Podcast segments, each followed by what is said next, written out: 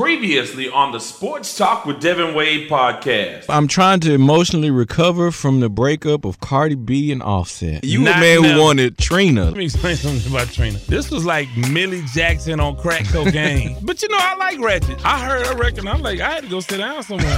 that is not nice. You and liked I it. like it. you don't wear get in or out of the ring. That's the type of things you sacrifice when you make this much money. what is this crack I keep hearing about? Is it good? I need you to take this charge. I got a gun in here. I got some drugs. Kareem Hunt, he's gonna get another chance. What's more noble than standing up for equality? And you won't let this man in the league. I- I have never, ever, ever, ever seen a fan base react that way to a regular season win. So Texas fans, they think because the Texans beat the Cowboys and the Cowboys beat the Saints and the Saints beat the Rams and the Rams beat the Chiefs, naturally they're the best team in football. Santana Dotson, we're gonna talk Mike McCarthy and Packer football. You know, McCarthy knew it going into this year that it was playoffs or bust. I think he deserved a little bit more. Of that he didn't get him fired, but he definitely didn't allow him to keep his job. Old school says you don't look at the scoreboard until the fourth quarter. We believe in change and we're prepared for it with new technique and new approaches. And as for our part, we feel that you're the best pieces of manpower available in this whole region. We're getting ready to have a live spectacle. What we was trying to say, you got to walk tall, walk tall, walk tall. Welcome to the Sports Talk with Devin Wade podcast. To reach Devin Wade with a question or comment, follow him on Twitter at Wade's Word. Be a part of the group on Facebook by joining the Sports Talk with Devin Wade group or liking the page. Welcome to episode 79 of the Sports Talk with Devin Wade podcast. It is episode number one of 2019, and we have a great episode in store for you this time out. Uh, one of the special teams unit is in the building. My man Eddie Robinson, former NFL linebacker, former Titan, Oiler, Jaguar, and uh, hey, a storied career in the NFL. He'll be here with us, and we will talk some NFL. We'll talk some NBA, and uh, we'll have some general conversation. Uh, I want to thank you guys first and foremost for all the support for 2018. And uh, when I bring in Ed, we'll talk about some of the things we were able to do in 2018 and talk about 2019, some of the stuff we have coming up with that as well. Want to remind you guys, you can tweet me at Wade's Word, W A D E S W O R D, and of course the Sports Talk with Devin Wade page and group on Facebook. And very, very shortly from now, you will be able to go to the Wade's Word website. Website is up, but I don't want to give it away yet because we're, it's a soft opening. We have some stuff to work on to uh, get it right. I'm not a techie. I'm not a technical person yet. I took on the uh, the humongous task, even with templates, of creating my own website for you guys. It's one stop shopping for all the things that I'm involved with, and many of you who listen know that I do theater and I'm on the uh, the Friday Express. I do a number of other things. So and that's one stop shopping, but that's coming up. Um, but again, right now you can listen on TuneIn, iTunes, KTSURadio.com, many of the platforms where you listen to podcasts. You can find us. With that, want to bring in Eddie Robinson. And Ed, happy, happy new year to you. And I certainly appreciate you coming in and hanging out for a minute. Yeah, absolutely, man. You you can't when you see a new year, you can't take it for granted. A lot of people didn't see 2019, so it's always a blessing when that calendar crosses over and it's another January 1st. Yeah, man. Yeah. You, you, and, you know, already this year we lost somebody. Captain of Captain and Tennille. I don't know if you remember. Of course, I remember Captain The, the cap, captain was, uh, you know, captain. I, I got caught down the, the, the YouTube rabbit hole, and I ended up watching the Toni Tennille talk show.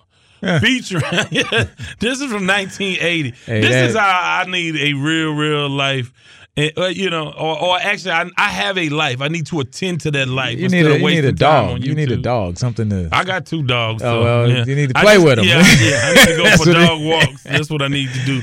But so, uh, what's new with you?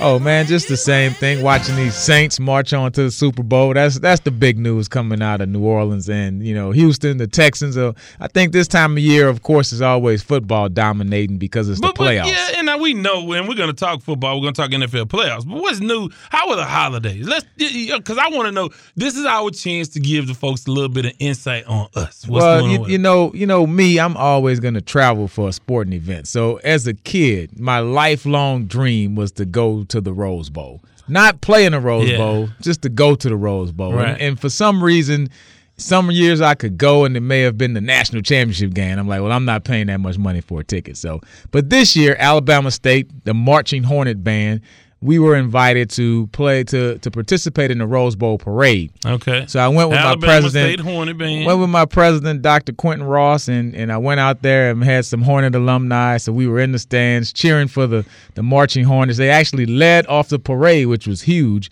uh, to be not only in the Rose Bowl parade, but be the lead band. So Man, that was a I big hate I didn't watch all three hours of it. I caught a. a Now all you minute. need to do was catch the first ten minutes. We were the first yeah. band. Yeah, so- I didn't. Yeah, and I, uh, I- FAMU, another good HBCU band, they were in there also. And then I actually went to the Rose Bowl game, which I didn't think it was going to be a very good game. So I'm sitting in the Washington Huskies section with a couple, you know, Huskies fan, and I'm, you know, I'm rooting for the Huskies simply because I hate Ohio State. That's like the one team that I always root against across any sport. So right? the, the, the ur- no, or it's not an Urban Meyer thing. It's the Ohio Oh, State it goes thing. back to Eddie George. I used to bet this guy in money every game, and he would lose, and he would never pay me. So it's like, you know what? I hate you, and I hate your team.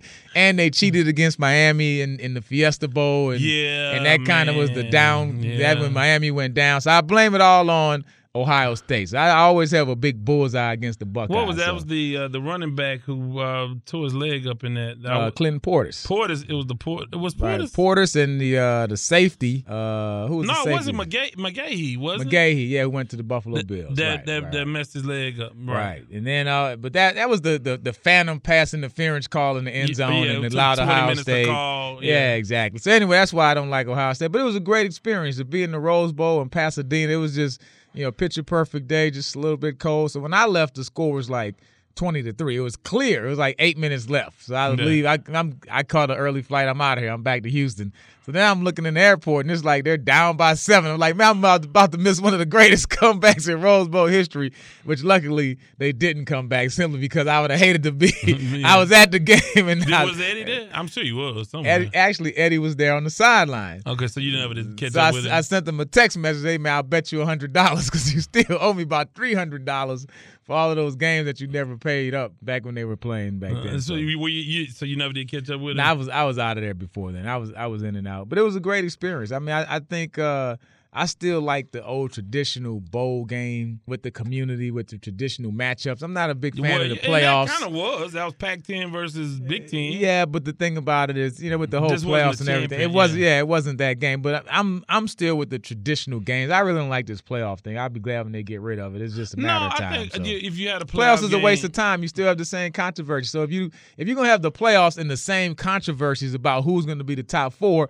just go back to the traditional bowl games. And every once in a while, it may be a team that feels like they're slighted. But for the most part, the bowl games are working out, and the communities are so involved in those bowl games. Yeah, it's just a nah, big deal. I, I think you have to incorporate the bowls into the semifinals. Nah, you don't need the semifinals. because uh, yeah, because again, yeah, you argue over number four versus number five. You're not arguing over number one versus number two, or who's the real number one, like we had in the well, past. well, two usually, usually it's always one and two. Like who's going to be the best teams? So that, that and they never played each other. Well, in a not- lot of yeah, well, that's why they should play each other. But you have the conference championships. You have a whole lot of other stuff. Like clearly, I mean, you say, well, Alabama gets to play Clemson because of the the final four games and they incorporate them. But if you wanted to do that, just have that one and two play in that bowl game and let it rotate as the national championship, and everybody else have their traditional bowl game yeah, matchups. Well, I think Yeah. that those are days gone by. So Well, that's because of the dollar. Well, you know, the. NCAA Well, is that's why- just. I mean, really, college sports to me was ruined a long time ago by that because look at the breakup of the Southwest Conference, which is a regional thing, but it was it was eight Texas schools in Arkansas, Right. and and you know, those natural rivalries. Look at the Nebraska well, Oklahoma you got, you rivalry got- that you lose. Yeah, Texas A&M is not playing Texas. Like, right. and in what in what realm of possibilities does that make sense? Right, it doesn't make sense. Right. And and again, I although I'm saying I don't want to see that game renewed because It absolutely has to be renewed. Nah, nah. that should be Nah, the that should be the highest priority of Texas Nah, football. A and M betrayed the Southwest. The well, they still the- should they still Big should play 12. Texas though, just Nah. because as a fan, that's the game that you want to see. I don't want to see it. I don't. How can the see it. biggest schools in the state A&M, not you play made each a other? choice to abandon the conference. You go over there and get whooped by Vanderbilt. or Well, whoever. Southwest Conference was was always a step behind. I mean, you got to go well, no, go they way not. back. They didn't capitalize. well, back when they were when they were cheating and stealing and robbing no, and no, no. Here's giving giving Corvettes and Camaros No, to people and tractors. They were doing the same thing in the SEC, except the SEC didn't tell on each other. Everybody in the Southwest Conference told on everybody. Well, else. like like the president say, no snitching. Well, that's what that's what really hurt them. Because at one time, eight schools were on some side, uh, Right. eight of the nine were on probation. The only one that wasn't was Rice. Yeah. And like he, they didn't win anything, but I did go to Rose Bowl for the Super Bowl when uh, the Rams played the Pittsburgh Steelers. So I just remember I that was, was like seventy eight. yeah, 78, 79, 79. Yeah, I remember that. My my dad my dad actually went to a lot of Super Bowls, and uh, I remember him bringing me something back. Maybe that's why I wanted to go because I was always a Steelers fan growing up. So we had these know. silver things, these silver sheets that we were supposed to put up at a certain time. And I, if you go back and look at NFL films, you know, so that that was cool. Uh, and then and you know, I went to the Rams after party, which was not much of one. Had a chance to to meet the icons on that team. Oh. That was a Ray Malavasi coach team. Yeah, I think Isiah Isiah Robertson was still on that team, the, the He linebacker. was, he just yeah. passed away recently. He was a, Yeah, a swag yeah. legend with uh, Southern. Yeah. And but unfortunately, he's most known for The Earl the Earl Campbell, Campbell yeah, play yeah. when they, they, they used to play it on the IW Marks commercial every day during the during the second quarter.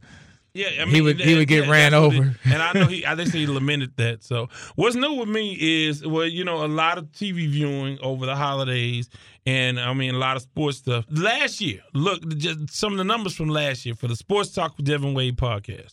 We did 43 shows. We did 34 full shows. We did four brief casts, which were, you know, sort of my solo briefs where I got into a couple of things.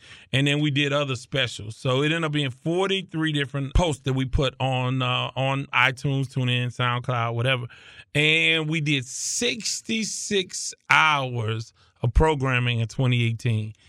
That's a lot, man. Hmm. Yeah, it is. And you were a significant part of those. I don't know how many hours you specifically did, but we did. I a, was probably a at about ten percent. Maybe I might have No, you did more than that. 10, you did more than twenty percent, maybe. You did, yeah, yeah, yeah. I would say you did more than six hours. That's that true. was ten percent. So you did about, yeah. My, my bill is in the mail.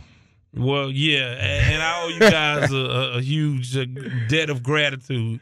Now, but I think I think you're doing a great job, and uh, and Well, I- we're doing a great job. yeah, job. we're we're doing a great job. But I mean, whenever you can, um, you know, give your opinion is always good to share thoughts and have comments to get back and forth to just have dialogue outside of the, the typical stats, which I think uh, any good sports show nowadays is not just talking about. Wait, Right. People Well, yeah, he's twenty percent uh, on first down and thirty percent on second Right. down. It's like, yeah, and although we can get into the nuts and bolts sometimes, Right. I, I think it is more uh, interesting.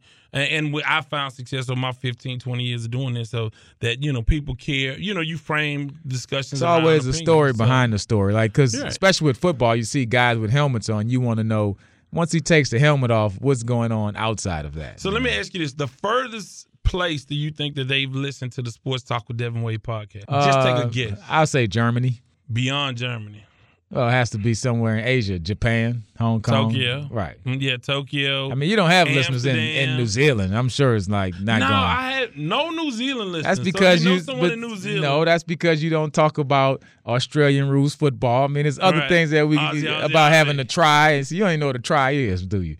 You talking about the boomerang? No, man. Just stop, stop it. So a I try. know what a didgeridoo is. I bet you don't know what that is. Nah, a try is like it's an animal, man. Stop it. A try is like a touchdown. A right? didgeridoo is not. That's why I said it with confidence. You I had you for a minute, didn't I?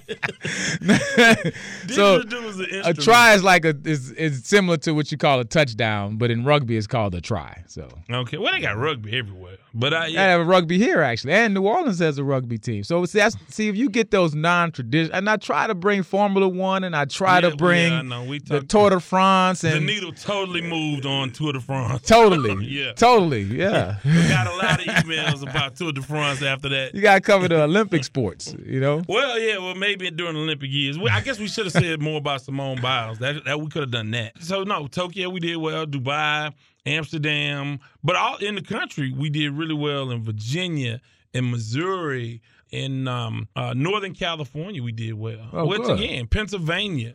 Which I'm like, well, I don't know anybody. I don't know anybody in uh, most Well, of I think places. I think Houston too is a town where a lot of people from Houston move in, move out. So I think And they that take the- me with them. Right, the regional, the regional aspect of it can become national based on it's, Right, a, it's, a, it's an international world basically. Yeah, and our is conversation connected. is always national anyway. We don't li- limit to that. So limit uh, to just regional conversation. Although we do talk more regional teams sometimes.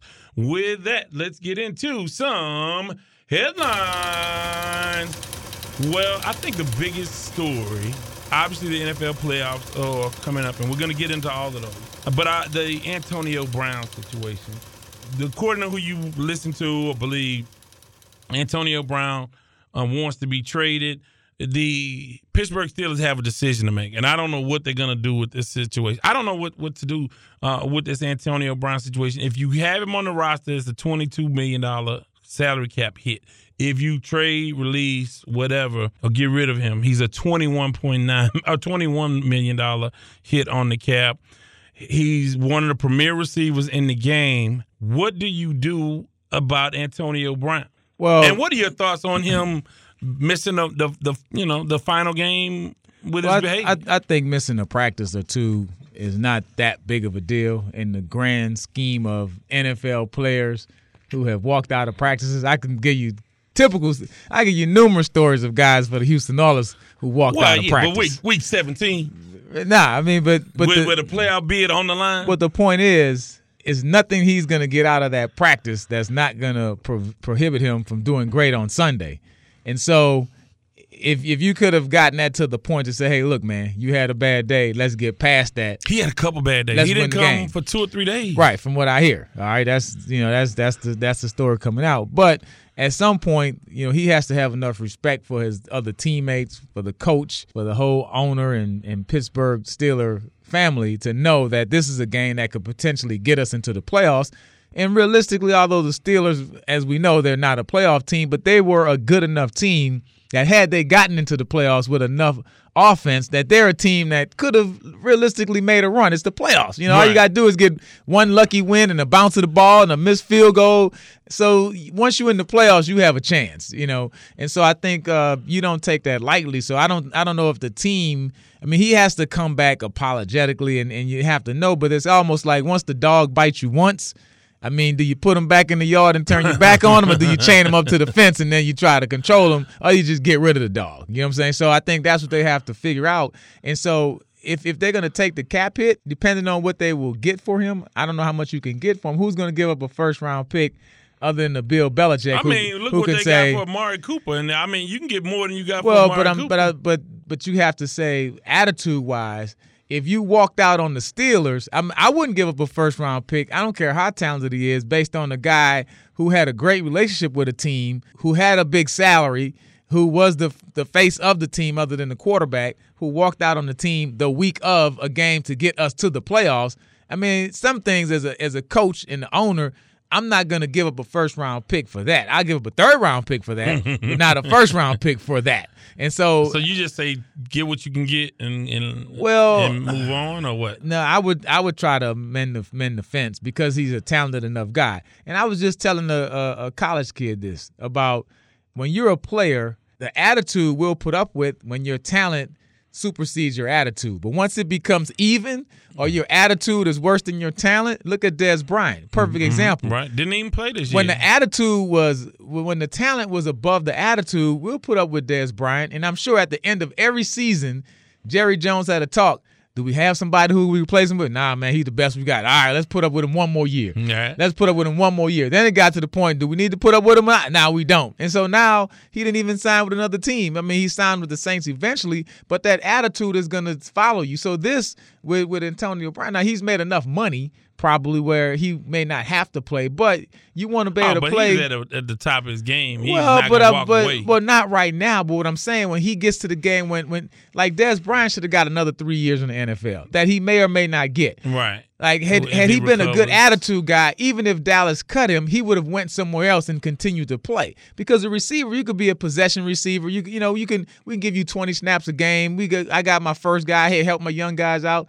Nobody wants him around because you showed us all those years that you have such a bad attitude and you don't want to be that guy. And I've seen that happen with a lot of players where instead of having a, a 12 year career, you have an eight year career. Because just as soon as you're not at Pro Well, Bowl level, you It out of here. T.O. Correct. T.O. had a couple of years left. They, may, you know, maybe he wasn't. I mean, almost like the superstar thing. You can have a superstar meteoric career and have a quadruple platinum album, or you can have five hundred thousand every time out. Right. Every time out, you keep going for Yeah, a you long, can be long time. consistent and do it forever. Yeah. Or, or do it till you don't want to do it anymore. So my take on this is, and I always take up for the players. I take up for the players more than just about anybody.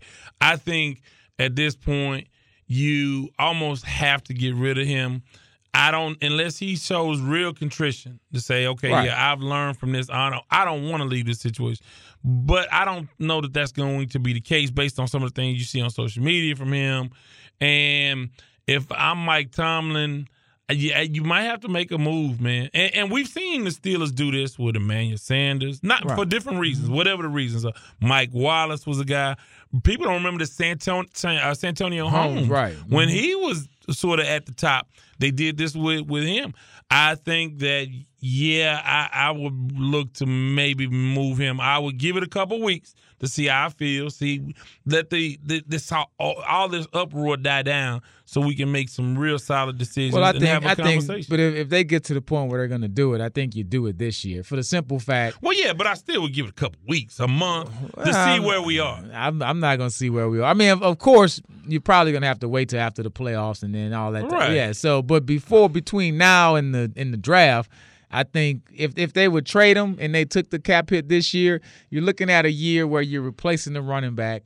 If you're gonna replace the quarterback, I mean replace the, the wide receiver, then it's just a matter of is is Ben gonna keep playing another year or does Ben retire too and then you into official we're rebuilding. So we're gonna Well, take that and- hit, and here's- let's so take the hit this next year. But you okay, know? say if you take the hit this year, Ben comes back, but then the following year you think you you recover from a cap space. Now you're looking for a new quarterback, so that gets But to that's- be so that's what I'm saying. So- for one more run, But you're you don't have a one more run. I think the Steelers are kind of they, they're almost getting into the you're at the end of it. The, you're at- you're at the end of the cycle because of the Ben Roethlisberger age, and so it's almost like ah maybe it's time to. Turn. But I think if Ben even if he played another three four years, who knows?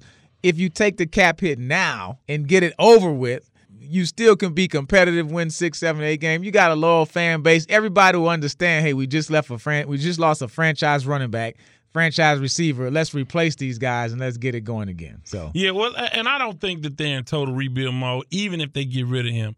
You got Washington as on as a receiver. you got Juju, you got other guys You who are willing to step up. They're yeah. not at his level, But but, you, you can have- replace him with a couple people. and then you have Connor. That's not he, he's not uh, a a Le'Veon journeyman, Bell. journeyman. I, I don't know, but he got hurt, and I mean uh, he had the concussion. Franchise had guys don't get hurt. No, that's that's no, part that of being a part of being a franchise guy. Oh, so Tom Brady you- never you- went down. that- how many years have Tom Brady been hurt? Uh, Out of out of eighteen, he's Yeah, been hurt. They changed the whole rule book. He's been he did exactly. He's been hurt once. Now you say what you want Aaron about Eddie. Rodgers You up. say what you want about Eddie George. Eddie George was an F one fifty. He Yeah, rang the bell week after week after week. Franchise guys find a way. Not that they're not hurt, but they find a way to still stay in the game. Well, like I said, get a kid a break. He, he's he's a nice back, and Samuel's the other back is nice. Right. You, you, I think again, if you think about, uh, and I want to get more into the Well, Steelers. the Steelers, I, the Steelers, the Steelers, the Steelers are one of the, the best teams at drafting players And to developing. fit their system and develop those guys. They can So- get more out of a third, fourth, and fifth round pick than most franchises can. So, So I want to get back into the Steelers a little bit later. But let's get into the Houston Rockets. Rockets come up with a big overtime win, 135 134 over Golden State. Last night they were down by uh, by 20 points in the third quarter. They gave up 70 points in the first half. And yet, without Chris Paul, they came back and got it or done. without Chris Harden Paul or Gordon. Ha- ha- yeah, or Gordon, Eric Gordon. Uh, first of all, was that a significant win? I, or is it just one of those things that we won't in June we won't really look back on and Well, I, in in June, I don't think we will look back on it. But keep in mind, if these two teams were to get to the point of uh, who has the home field advantage and stuff like that, remember last year, if they finished with the same record, the Rockets had the advantage, so we would be the number one seed. So that you had that game six and seven in Houston, although we didn't win it, but you want game six and seven here. So it's not too early because the records are so tight. You can kind of see in the West where between first place and missing the playoffs may be a five game stretch. Right, even at the Western Conference, even yeah. at the end of the season. So every game is a big game, especially now that you have two games over Golden State. I think you may only have one more against them. So you're gonna you will probably own the tiebreaker against Golden State, which could be the difference between you being third and fourth or fourth and fifth. You know, you never know how it's gonna fall. Right. And if you ever meet them in the playoffs, you want the home field advantage. That that Yeah, can make a difference. So from that standpoint, it was a big game. From a psychological standpoint, I think the Rockets are matching up to say Golden State is the team that we're gonna have to try to knock off. Now, I think it's a lot of other teams in the West that you can't. It's not Denver. just it's not just let's look at Golden State, but I mean they're still the bullies. There's there's those everybody knows that Golden State is the team who can turn it on when it gets to the playoffs because they have so many shooters. The Rockets are still in position they got to make one more trade. I don't think the team that they have right now can win a championship. It can get them there, but I don't think it could win it. So they have to give up those four picks like they were going to give up for Butler. Boston, I just saw a thing on YouTube. Boston is a guy because you got Hayward. They have so many scorers, alpha players that Hayward's coming off the bench. He's getting six, seven shots a game. That's a guy you can target. You can target an AD because I think the Pelicans have to trade him this year because their leverage is Oh, the leverage. but- but he's their leverage is. Their leverage is their leverage is at. Who cares if he stays? You win the championship, it, it was worth it. Right, See what I'm saying? So, but that's a team. I mean, so basically, so what would you have to give up though? You don't have much. Oh, to you give, give up. you give up Capela and you give up Austin Rivers and you give up throw four first round picks because look at it. New Orleans is a team that nobody they're never going to attract a big name free agent. So the only way they can be successful is to get draft picks. They have to draft really good, hope one of the guys becomes a superstar like Chris Paul who left, like AD who's going to leave. And so and then they have to develop guys. Boston with Danny Ainge is the same way. They like to draft guys and develop them. They're not big on signing that big name free agent, although they could. They gave Gordon Hayward Correct. money, And so yeah. that's why you can also the Rockets have to trade with one of those type teams who value first round picks. Now the thing about the Rockets, you're because of the state taxes, still Houston, we're a team that can attract a big name player. So we don't have to hold on to draft picks. So I want to ask you. You you keep and you're not the only one. I've heard this over and over again that New Orleans can't attract any free agents. You don't think Anthony Davis? He was and- drafted. and a, I know, but you don't think he? It would've- it would've happened by a commit- now. Hold on, hold on. it would have happened by now. it oh, was like Well, LeBron. I It was like LeBron in Cleveland. It's LeBron. Hey, but even hey. if, if LeBron and trust me, New Orleans. I'm from New Orleans. You cannot compare the city of New Orleans to Cleveland. New Orleans is a hundred times better than Cleveland. No offense, to Ohio folks. I might have lost some listeners there, but at the same time, if if LeBron could LeBron couldn't attract players to go to Cleveland, AD will not be able That to attract players. issue. No, it- AD will not attract players to go to New Orleans. No, no, no. First of all, Not the type of player that you need to win a yeah, championship. but, but Paul Le- George, LeBron has his Harden, own set of issues. He has his own, and, and we heard Durant address those issues or why you don't. I don't Durant not Durant is not going to New Orleans to play with AD. No, no, it's not even no, on no. his list. No, no. It's- that's my point. but but you know it can't. It don't have to be Durant. It could be uh, it could be a Jimmy Butler type. And, I mean, because again, you okay. First of all, they're not healthy, but you got Mirotic, you got Jrue Holiday, you got you have some guys. You don't have, and you have a last place and record. if they win the Eastern the, the Conference, man scored 40 points with 25 rebounds and they lost. but if you win the Eastern Conference, the, the, the outlook will look a lot different. They're not going to the East, and this is the I thing. know they're not, but I'm this saying the thing. I The guys, think- I don't know. The guys, uh, who was that? Uh, the the, the guys, I forgot the name. Rose and those guys on, on the NBA channel.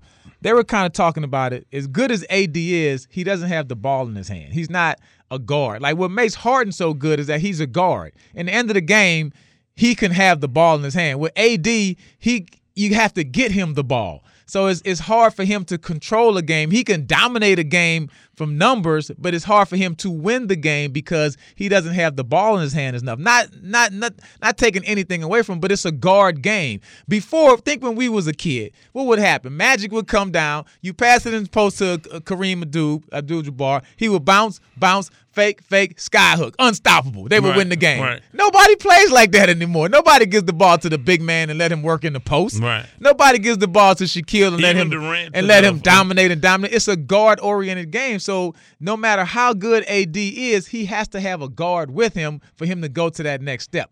And and that guard is not coming to New Orleans. I just think I don't know. I'm I wouldn't rule out, and I know that he it's probably a foregone conclusion that he's. They need to trade him now, get as many first round picks as they can, and realize that our value. Because, and first of all, I would trade him now so I can tank the season. That's the first thing I would do. And I would hope to get one of those guys from Duke in the top two or three picks. And then with another four picks, I can put me a team together with a bunch of young players who are homegrown. And the first time when I sense a guy can be an AD, I would extend him out for six years as soon as I can. like the thing with AD, they waited too long to give him a long term max contract. They would wait, well, let's see how good he's going to be. You're not in that position because if he's good as he's going to be, he's going to leave. But if he's You know what not, and you locked into a long term deal, you sabotage. but, but that's and- but that's the chance you have to take when you're a, when you're a New Orleans, just when you're a Sacramento, when you're a mid market team that can't attract a big name free agent. I just think that AD could potentially do in New Orleans what Westbrook has done in OKC. Because Oklahoma City, nobody's checking to go to Oklahoma City.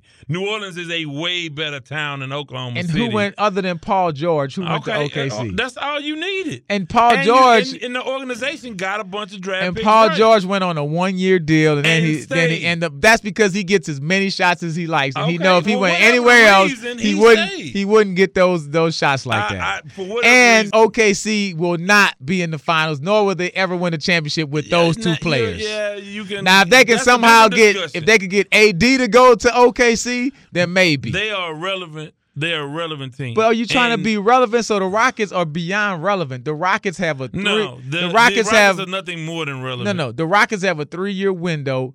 You got the reigning MVP who probably can win it again. They're at a point now where the only thing that they can do is win the championship. They're relevant. So at this no, point, it's like the championship. Win, no, the no, no, no. Win, Win the, the West. Win the championship.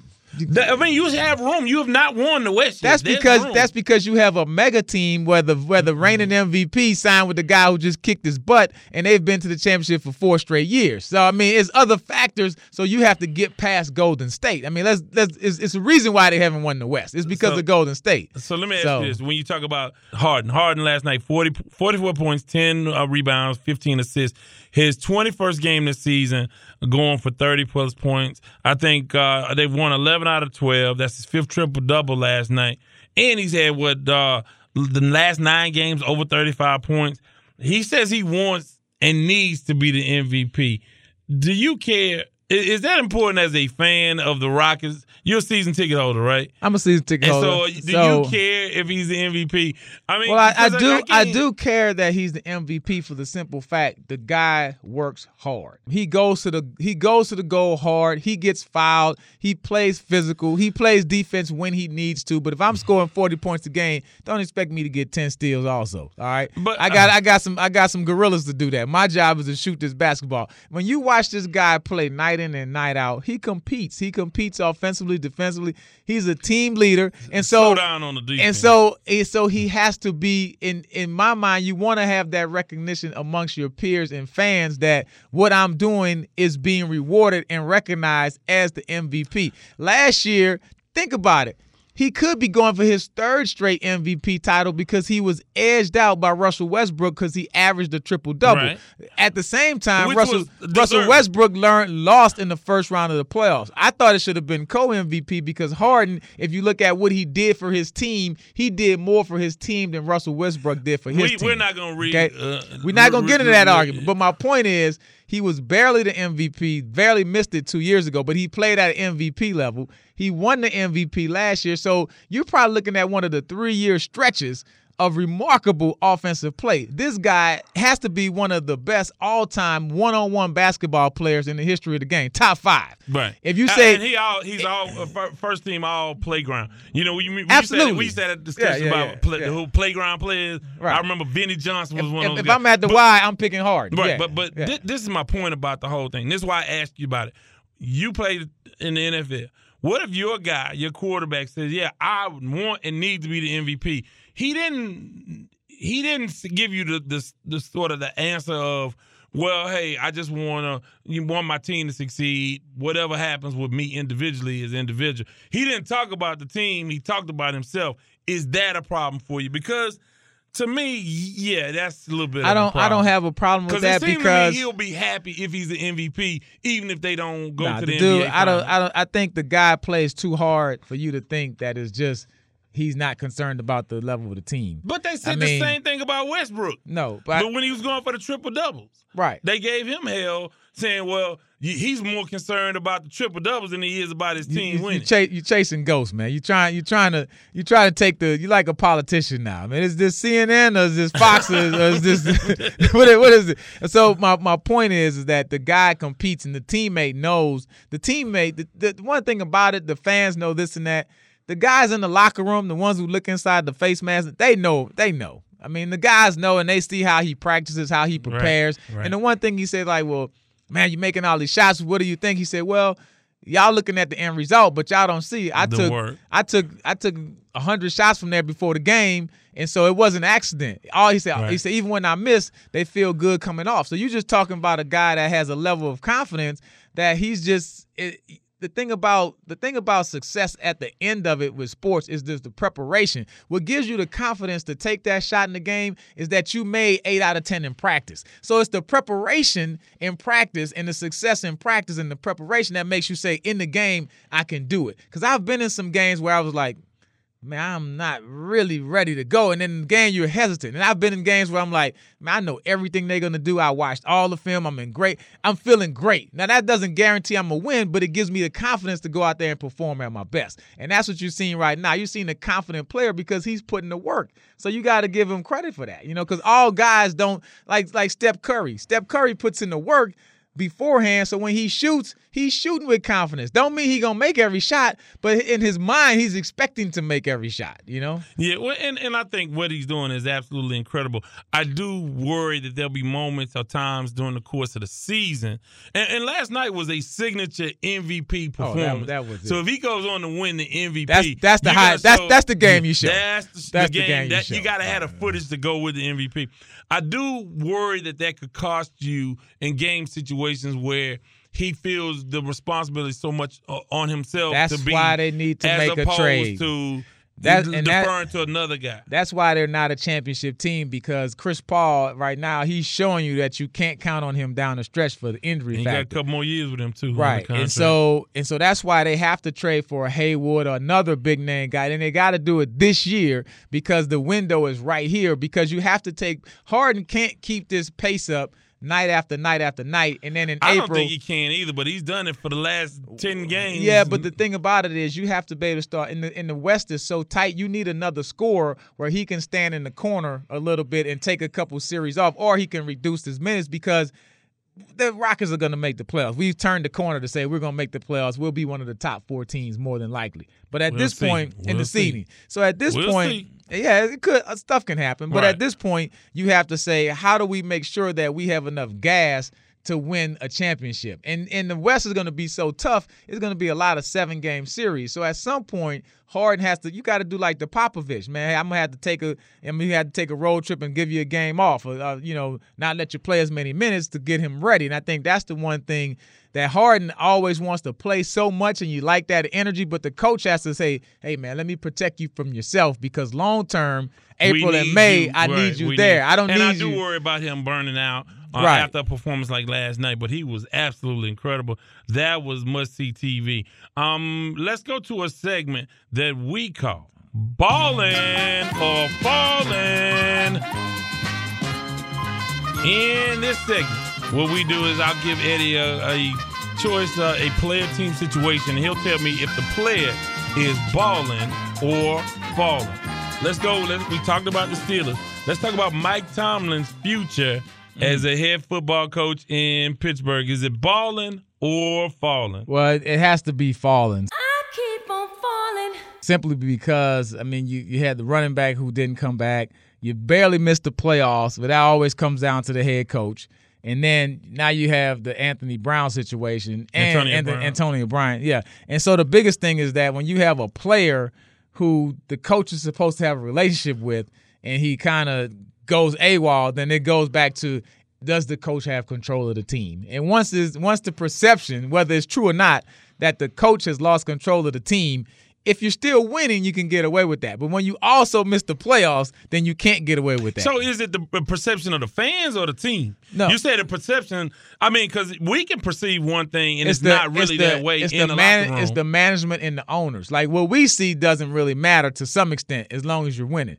But the biggest thing is that what the owner and the management thinks, if they feel like when they have their meeting of should we bring Coach Tomlin back, and they say, well, you know what, man, those guys not respecting the coach. They're not listening to the coach. They're doing their own thing. The coach has lost control. The message that he's been saying for the last 10 years is no longer resonating with the players. We need to get another guy with a new message. Not that his message isn't good, but just that they've heard it so much. It's like, yeah, okay, okay, dad, I got it, I got it. Then when your dad, then when your kid goes to the, the guy next door and he tells him how to shoot that jump shot, oh, yeah, really, your dad? Like, man, I didn't tell you that same thing, but I've heard it so much from dad, I need to hear it from Uncle Jimmy. You know and what I'm you, saying? so you think that he his time is winding down in Pittsburgh? Well, when they were getting rid of all of those black coaches that Monday after, that, I was like, I, I thought for sure his name was Pop. It was like they was just slicing him like Bob, Bob. I was Right, like, right, right. Is, is he next? And, so and, and really, like I don't have a a big problem with any of those except for maybe Wilks in Arizona. yeah, I yeah, thought that yeah, that was. totally unfair. But that, but again, that that's Arizona. So if, yeah, uh, for any, them. they That's hired them. him late and they fired him early, so it was just That's just kind of what it they probably do. benefited him more to get out of there now. Is it- with the one year because now he can be a head coach somewhere else as a because you you can't really count that against him because you know it was just it's Arizona Right. you know so I think yeah, I don't know that you can complain about Bowles in New York. You can't really. yeah, he got four years Yeah, and, Right. and you can't complain about uh, Marvin. Marvin Lewis. yeah Marvin was way beyond time Yeah, yeah, and it was and time for him to get a Vance. Joseph is another one I kind of have a little bit of a problem with in that, but I don't. I just don't think that. I don't think the Elway is doing a really good job of player well and, personnel. and that's the thing Vance is getting first of all I'm a defensive. they got coach hurt too. A lot of injuries this Well, year. I'm a defensive coach, so it's not my job to just select the quarterback. I had nothing to do with the two Case quarterbacks Keenum, you yeah. selected Right. this year and the year before that didn't work out. But as a defensive coach, you're blaming me for that, and you're the the GM who's a Hall of Fame quarterback, so you got to take some credit for that. And Elway hasn't come. He kind of have said it, but hey, I made a mistake at quarterback, but I'm behind this coach. Because he's putting up some good defensive numbers. Right. And- and- But I think again, you you look at the young talent that he did develop with Lindsay, who got hurt late in the year. You got that Sutton kid. You got a couple running backs that are young They're that are going to doing be well. really nice Right. players. Uh, and, and again, you But it's a quarterback league, Yeah. I get yeah, it. But again, I don't think that.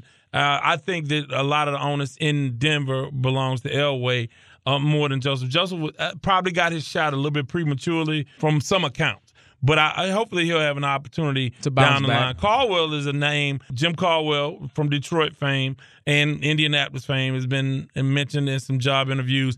Eric Bieniemy, Yep. the running back, is frat been brother, right? He's right, good one. He's good right, one. He's right. been around So- a long time. Yeah. yeah, so he'll have a shot. I think Mike Tomlin's future though is balling, and I'll tell you why. Because again, you did okay. You missed the playoffs. Conner got hurt, but you lost your best player. Absolutely.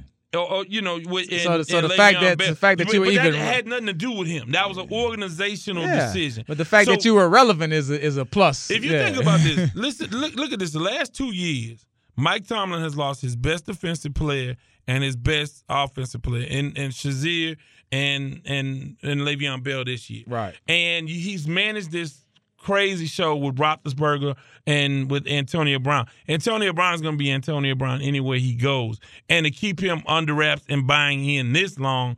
Maybe is a tribute to Mike Tomlin, Right. a- As, more than an indictment. don't don't crucify for for because it finally fell apart because it, Right. it, it, should have been fell apart. The Yeah. things that I have problems with though is when the teams come out and they, they're critical of Le'Veon for not coming in, which I've never seen that before. And, and I think as a team, you no, you as a coach, you say, look, we don't get into those discussions. That the anthem thing was a little bit of a, a issue and how they were never really on the same page. And, and so I think why he probably bears some blame it's organizational too. So I I'm high on Tomlin. They don't like to make moves. Only four coaches since 1969. So that you know they don't move quickly. And I think he's a good coach. I think he's unfairly criticized. You can debate about oh if people say it's a black thing or not. I mean I don't I don't necessarily think that, but I don't think it helps when James Harrison is always shooting for him, and you had these guys saying, "Well, no, nah, he didn't." He's, you know, how many coaches are to outcoach Bill Belichick? Okay, he's probably the greatest coach ever in the NFL mm-hmm. in NFL history. He's falling short to this guy. Okay, and and so if you fall short to Michael Jordan, you can still Right, be a you're Hall still- of Fame you're coach. still a Hall of You- Fame coach, Charles Barkley's still great. He couldn't get beat Jordan, but he's still great. So I don't think that they. I think the criticism is unfair when you have other coaches that haven't done as much that get many more accolades. Well, and the bottom line is he's won two Super Bowls and he's been real consistent. Went to two, two.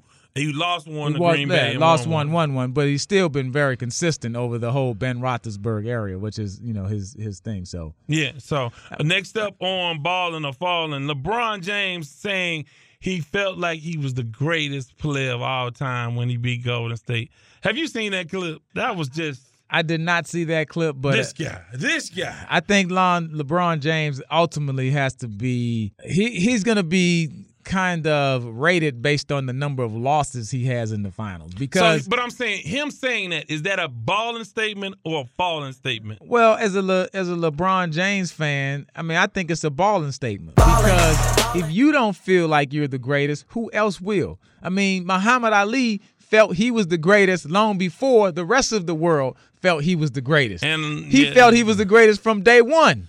Yeah, he had to com- still- he had to convince Howard Cosell. But the thing about an athlete is it starts from And within. we, we we still can debate whether he was he the, was the greatest. No, he was. He was the greatest. Um, nah, I'm who not- who would have beat him? Well, Frazier did beat him. Uh-huh, But he And- came and- back and- and, he punished Frazier and No, he talked bad no, about dan- him. He, danced punished. around, he and they punished, punished, each Frazier. other in the Thrilla Manila. He That punished almost Frazier. could have went either way because Ali always said he wasn't going to come out. It just so happened Frazier's corner threw in the towel first. And let's not even talk about Joe Louis. Ali was the greatest Ah, boxer we- in the history we- of the sport. And that's a debate for another day. But Michael Jordan never said he was the greatest of all time. Michael Jordan had Kareem that. never said that. Michael Jordan had the attitude that he was the greatest of all He- time. but he never said it. I don't know if he said it or not. He probably never did. They, he probably just didn't say it, and it didn't get caught on camera because everybody doesn't have everything videotaped back then. But I'm more than sure if we would have had Twitter, Facebook, Instagram, cell phones, somebody would have call Michael Jordan with a dice game saying I'm the greatest of all time. I'm sure. And But- one of one, and- one of his okay, gambling people say stuff- one of his gambling episodes at the golf course, I'm more than sure he said repeatedly that I'm the best SOB to ever play the game, and they need to change that logo to the jump man. I'm more than sure he said that. So look, so there is an interview that he did where he said he would never call himself the greatest player. Michael Wilbon interviewed him, and it, I, it's one of the, the 20th century. Remember that series Right. he did? And he said because I didn't get a chance to compete against the other greats in this game, so I would never call myself the greatest of all time. So I, I mean, while I believe Jordan has a, a much better case than than Oh, LeBron. I'm, I'm a Michael Jordan fan all the way, but I think from a standpoint of LeBron feeling like I am the greatest, and basically I put this team on my back with Kyrie Irving's help, of yeah, course. and Draymond got kicked out for a game, which they would have lost. Once you win the championship, you win it. We go by wins and losses. No, Kyrie the nobody shot. remember what happens in the seven oh, game I series, remember. but they remember the one. But I mean, I think you gotta you gotta give LeBron his credit. I mean, he's the the biggest, fastest, strongest basketball player in the history of the game. Is he the greatest ever? I don't think so, but he's definitely in the top five with but the him conversation. it doesn't bother you. It doesn't bother me because So- I, I feel like he's a guy that just is exuding that confidence in himself, just like Harden saying, you know, I should win. But th- this is my thing. Let me let me take a step back. When Joe Willie Namath said we're gonna guarantee to win the Super Bowl and he won, it was a great moment. Right. So let the other athletes say that I'm the best and I'm the greatest. I mean, part of part of being an athlete, part of what makes you great, part of what makes a receiver a great receiver. Every team I played on had a receiver that felt like he was open every play. They had that attitude like, "Why don't you throw me the ball? Cuz you were double covered. Throw me the ball anyway. I'm going to catch." Like that's just how the game goes. So you have to believe in your mind that you are the best and the greatest and you will not lose. Okay, so I believe that believing that will take you a long way. I believe that LeBron saying that is falling. First of all, don't disrespect the game like that. And who, who says that? Really, honestly, like who said I I'm the greatest in the world? I mean, and he didn't say it in a bravado kind of brash way. He said it in a He confident said- way. He said it in a conversation with his boys. Like, yeah, when that happened, I thought like I'm like, man, you are such a cornball. So you don't think Michael Jordan said that when he when Okay, but when- he he never said it. So you think so you think when they had the first dream team with him, uh, David Robinson, the you know Magic Johnson, Larry Bird, you think he wasn't telling them boys, man, you know I'm the best ever. Yeah, I'm better than all y'all. I know I, don't- can beat all y'all. I don't know. I'm sure- I'm that. sure- But he never said it publicly. Correct. And LeBron knew this was for a pre-produced show with his boys, the athlete. That's on the ESPN forum. Right. And he knew what he was doing. So you're gonna just disrespect the game like I that? don't think he did. LeBron is one of those guys who has the ultimate respect for the game. He he totally understands the history of basketball, and he's trying to make his mark and his case for being the greatest of all time. But he knows that until he gets to get six and six with championships, you can't be the greatest of all time with a three and six record in the Three- finals. yeah, yeah, and, uh, yeah. I don't yeah. care how many times. Well, I've been there ten straight times. I don't care. Now you the Buffalo Bills And if basketball. you want to get into it, yeah, okay. Right. If Win some Ka- championships. If, if Kawhi Leonard hits those free throws, you'd be two and. No, two I don't care six. how you want it. I don't get into yeah, no what should have what should what yeah. should have happened happened. I don't And care he- about all that. But the thing about it is until he gets to six and six, if he goes three if he three peats and goes six and six some kind of way and then retires, then I'm gonna have to put him in the Michael Jordan discussion. So thi- this is what I'm gonna say about that, and then we got we'll move on. So uh, this is what I believe. This is why what makes Michael the one of the greatest, if not the greatest.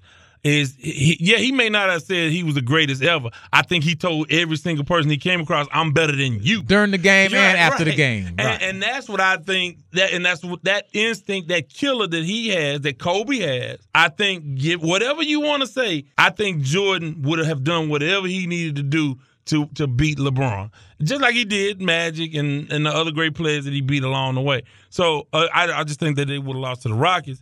Uh, that one year, but other than that, uh, in the NBA Finals, other than that, I just think that again, you don't, you, you just sound like a cornball and stop it, and you just feeding the fire of sheep who don't have Hey, man, historical you, you, perspective for you the still NBA. you sound like a 1990 sportscaster. Yeah, Let's get on get on to the next. It's 2018, All right, last man. one for balling or falling. Patriots to the Super Bowl. Are they balling or are they falling? Well, and that's a tough one, but I mean, in my heart, I want to say that they're they're falling, but in my head, I gotta say that they're balling. And I say this because with once they got the bye in the first game at home, you can almost guarantee that they're gonna make it to the AFC Championship game. Because they'll probably play. I don't care who they play. They're not going to lose the game at home. They can beat San Diego at home. They can beat the Texans at home. They can beat whoever else they may possibly play at home. I can't. Be- I can't bet on San Diego going into possibly 25 degree weather to win on the road because they haven't done it before. I gotta bet on the Patriots for that. I may not want it. That's why I say in my in my head. I'm thinking that they're that they're that they're that they're balling. You know what I'm saying? In my heart, I'm hoping that they're falling. You know what I'm saying? But if I got to bet on this, I'm betting on them balling. So if I give you the Patriots of the field to go to Super Bowl in the AFC, you're taking the Patriots I'm taking over the pa- everybody I'm taking the AFC. Patriots over everybody simply because I feel like the Patriots can definitely win that first game at home. So then it comes down to one football game, an AFC Championship game. If it's in New England, I'm definitely not betting against them in New England. If it's at Kansas City, I'm thinking that they got more than a puncher's chance to go on the road and win Kansas. I know that Mahomes is great and everything, and I would love to see Kansas City win that game. I would pray on both knees that Kansas City would win that game, but I would not bet on Kansas City to win that So game. So I think Patriots to the Super Bowl is falling. okay. And I'll tell you why. Because again, I think we pay much more attention to the name on the front of the jerseys than the name on the back. Because Gronkowski's not the guy that he's been. And of course, we know that Brady is is starting to show cracks in the What armor. cracks? He, uh, his numbers Stop are the worst it. in his career of the last Stop 10, it. 15 years. Stop it. No, You said over the last 10 or years, 15 10 years. of his career. You're killing me. his numbers me. haven't been this bad. killing me, Smalls. You're killing me. See now, now I feel like I should have went to the X's and O to the to the to the numbers on you, but he, he's not. No, no, he's not a a dominant guy this year. And again, they haven't played a meaningful game in a while. They beat up on the AFC East, which is trash. I think I think the teams that can beat them in New England, I think the Chargers, the LA Chargers can, and I think Baltimore can. And I, and I say that because I think that uh, you can you can dominate them. Uh, Well, in order to in order to be the best, you have to beat the best, like Now- Ric Flair said, and they are still the best thing going today. I- now I'm not a Patriots That- fan. Not even, what- I'm not a thinking Patriot- they're The, the, the Philadelphia Eagles are the champs. So what are you I'm saying? I'm not a Patriots fan, but they the champs are the Philadelphia Eagles. Yeah, but the Patriots get there year after year after year. They find a way with different pieces to make plays, and you cannot. Like when you talking about the GOAT at the quarterback, it's clearly Tom Brady. It's nobody even close, in my opinion. And to bet against Tom Brady in the playoffs in Foxborough, you got to be a damn fool. So Houston, it may be Houston going up the next week. no chance. Well, I believe that. Yeah, I, I, that I believe. No But chance. I would say this: if it's not the Texans, if it's the Chargers, eh, say if Indy beats the Texans and it's the Chargers or, or Baltimore, I'm picking New England to lose next week. Okay, well, you you you pick it. Don't bet on it though. Well, Uh, you I can you can hope for it. it. I'm hoping that they on lose too. It's- I'm, I'm, I mean, I'm trust me. I'm so anti New England. I I would I I won't watch the Super Bowl if New England makes it unless they're playing the Saints. Okay. Okay. But my point is. I can't bet against them just because of what has happened in the past. When I've counted them out the last five years, and they're like, "We're back again." So you can't right, count right. them out. So okay, and I, and I know you got to go. Final question about your Saints because we didn't get a chance to really talk about them. Drew Brees really is going to go three, four weeks without significant football.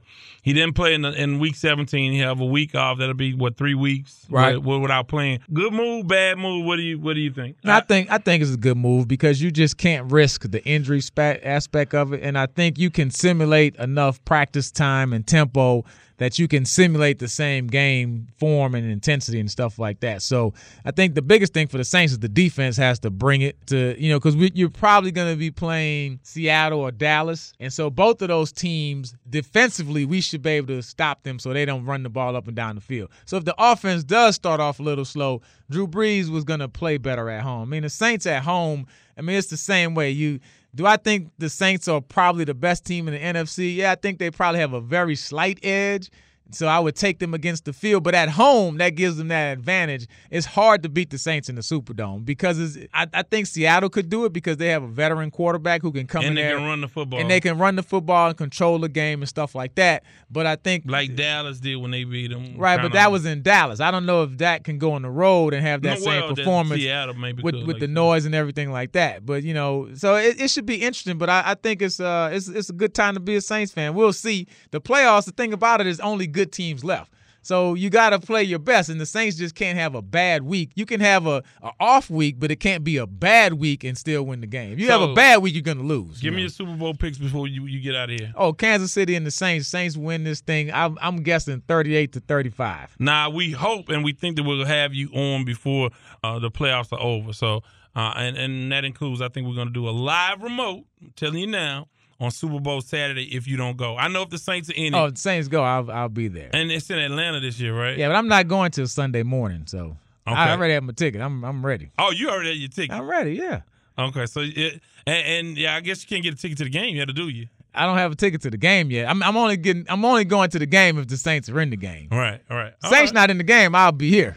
Hey man, well thanks so much. I know you got to get out of here, uh, but we have a second half of the show coming up after a word from our DJ and of course from uh, our underwriter, our sponsor.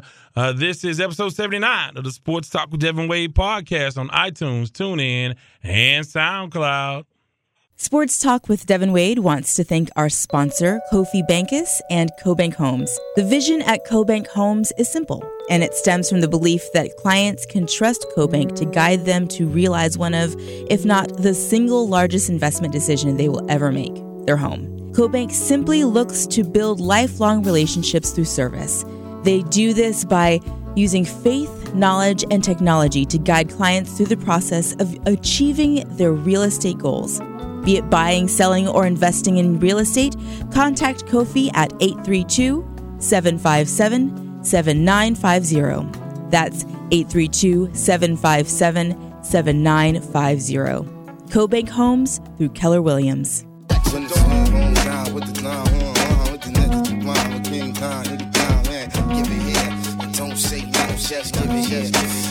chickity bum chickity bum. I got that up, up, up, up, up. But I could be by a full diddly bum. Here I come, so Peter Piper. I'm hyper than Pinocchio's nose, cause I'm a supercalifragilistic tic tac pro. I gave her oopsie, daisy. Now you got the crazy. Crazy with the books, googly goo, where's the gravy? So one, two, um, buckle my, um, shoe, yabba do, hibbity hoo, crack Welcome back to episode 79 of the Sports Talk with Devin Wade podcast.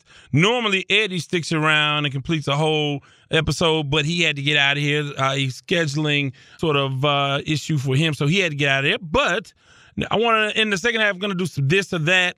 I'm going to give out the Lamont Award, and we have a hero that we want to talk about. But first things first, let's go with this or that. The choice is yours. You can get with this, or you can get with that. You can get with this, or you can get with that. This is where I'll give you two choices. Now you can rhetorically answer, and I'll sort of give you my background and have a conversation about both of these teams. And uh, I'll pick one or the other, and you can too. And you can respond to me, obviously, on Facebook, on iTunes, on uh, SoundCloud. You can also comment uh, while you listen to the show. First and foremost, on this or that, the Texans or the Cowboys, the team most likely to go to the Super Bowl. Well, you know what? While I think the Texans have an easier road and that the AFC is a little bit easier, I, and I really believe that. I think that you have some heavy hitters in the NFC when you talk about Philadelphia, Seattle, Chicago, and then and then you have uh, the teams with the bye week with the Rams and the Saints.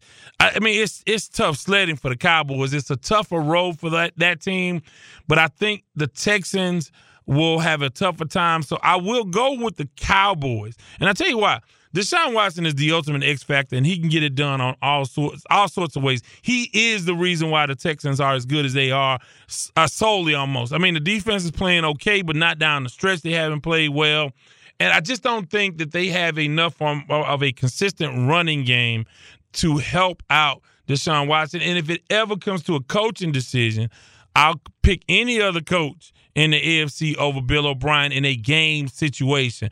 So that being said, I don't think the Texans have a chance. I don't think the Cowboys have a chance either, but they have a better chance. Uh, we, Dak made a big play against the Giants last week in a rivalry game that really didn't mean much for them, but I thought that that was a big play for the Cowboys to come back and beat the Giants. I think they can run the football, and that defense is exciting to watch. And I hate the Cowboys, so I, I give them a better chance. So this or that, I'll go with the Cowboys. Next up in this or that, Seattle or Philadelphia. Which team has the better chance of really going far in the playoffs?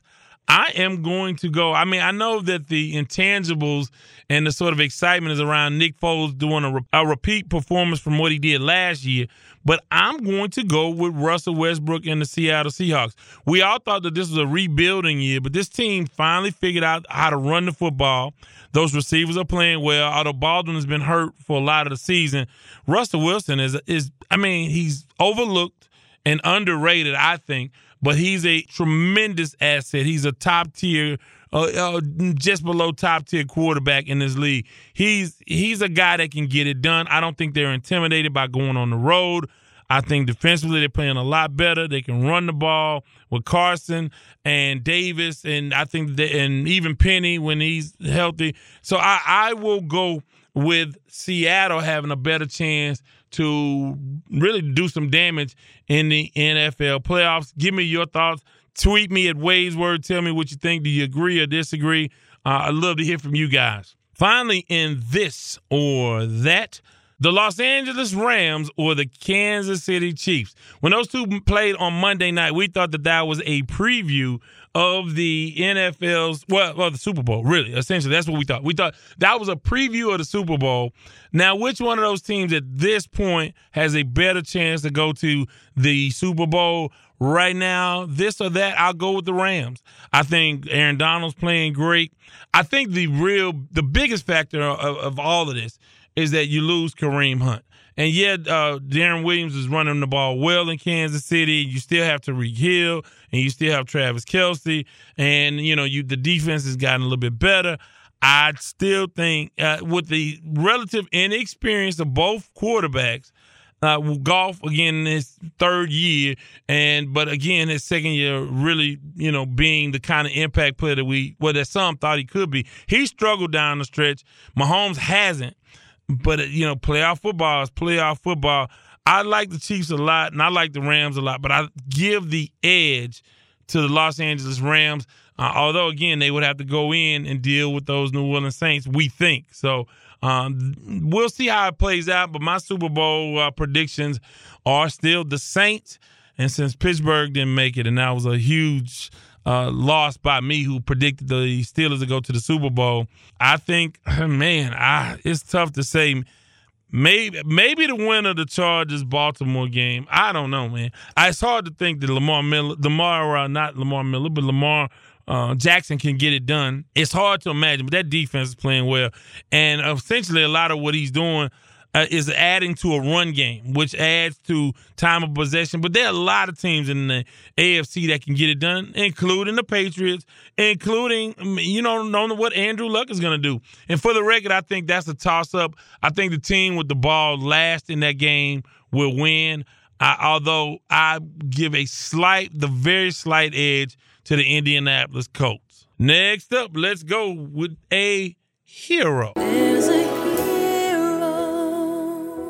Now, not to be confused with a hero or zero, a, a hero is when we recognize something that guys do off the field or off the court uh, that should be acknowledged because we talk about the negative all the time. We talk about all of the bad things that happen with these guys.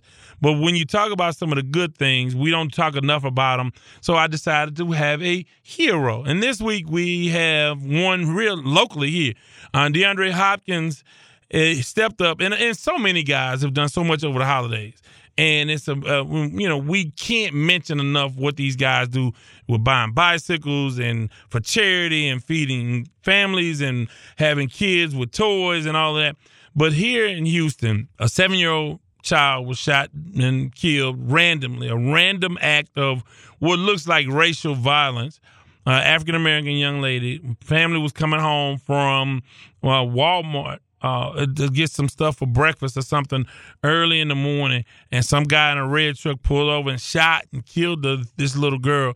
Well, DeAndre Hopkins put a really not only he, is he paying for the funeral services, he also put out a really heartfelt tweet about the situation and a heartfelt statement and said that he is dedicating uh, the game Saturday to little Jasmine. So I think again with the money, it's the statement that and, and it, he it really resonated with him as it has for many many people. That to see the, the, a child just get killed for no reason at all is heartbreaking.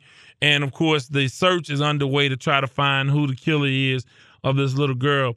But for him to step up when he did, the way he did, and how he articulated his feelings about the situation DeAndre Hopkins this week is a hero. Now we honor DeAndre Hopkins for being a hero, but that brings us to the final thing that we do each every, well, mostly each episode. I think we skipped it for one episode. It's the Lamont Award. I don't want to wish you no bad luck, but I hope your ship sinks with no lifeboats and no life preservers and a school of piranhas surrounding you. You big dummy. And Lamont is a big dummy. And because of that, we want to recognize. I mean, we've had a lot of big dummies lately. And I want to give one, I want to go back to a hot topic that we did not get a chance to address. And that was the New Jersey uh, referee that made the kid cut his hair, his dreadlocks, so he can compete in a wrestling tournament in which the kid won. We've all seen the heartbreaking video and of the kid getting his hair cut in front of everybody else. And obviously, we know that the referee is really is the biggest dummy of them all and a vicious racist to do something like that. But my big dummy goes really to the coaching staff. and the other adults in the room that allowed that to happen. It upsets me a lot that no coach stood up for that kid, that no other adult stood up for that kid. Let's not even take into account that the kid had to participate in several matches, I'm sure, throughout this year and throughout probably that tournament to get to where he was. To, to make the kid cut his hair in a 90 second window was absolutely ridiculous. And I don't think, I honestly do not think that I my coach would have allowed that to happen. None of the coaches that I played for in football would have allowed that to take place. And I don't know if they would have pulled me or they would have cussed the referee out. I think the onus was on the coach. I don't I don't know where the parents were, and, and that's a sort of a slightly different conversation. But I think that the coach should have never ever allowed that. And to sit there and let that kid do that and pat him on the back to win a tournament, and, and you put that over this child's dignity, this kid that you're supposed to care for. Because again, the bottom line is you have a relationship. You, on a high school level, you're more than a coach. You're like a father figure. And for your father figure that is supposed to protect you and look out for you, for that coach, and I didn't even get his name, but I just it's just been on my mind. But that coach who did not protect the kid and let that kid get his hair, his dreadlocks cut to compete in a tournament is a big dummy. You big dummy. With that, before I let go, Before I let go. Hey, before I let go, hey, want to thank you guys for a wonderful 2018. Looking forward to a big 2019. I thought this would be the episode where I would give you the website, but it's out there, it's up, it's just not finished. Doesn't look like I wanted to and doesn't have all the components. So I'm gonna keep working on that. And in the meantime, I really, really appreciate you guys. We think we're going to do something Super Bowl Saturday. We have a location. We just don't have a confirmation yet, but we're working on that.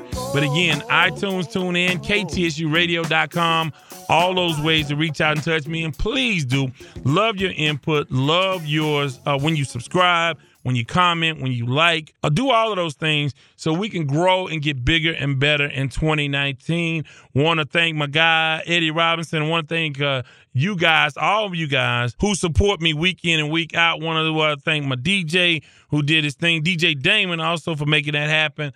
And hey, as always, have a great day.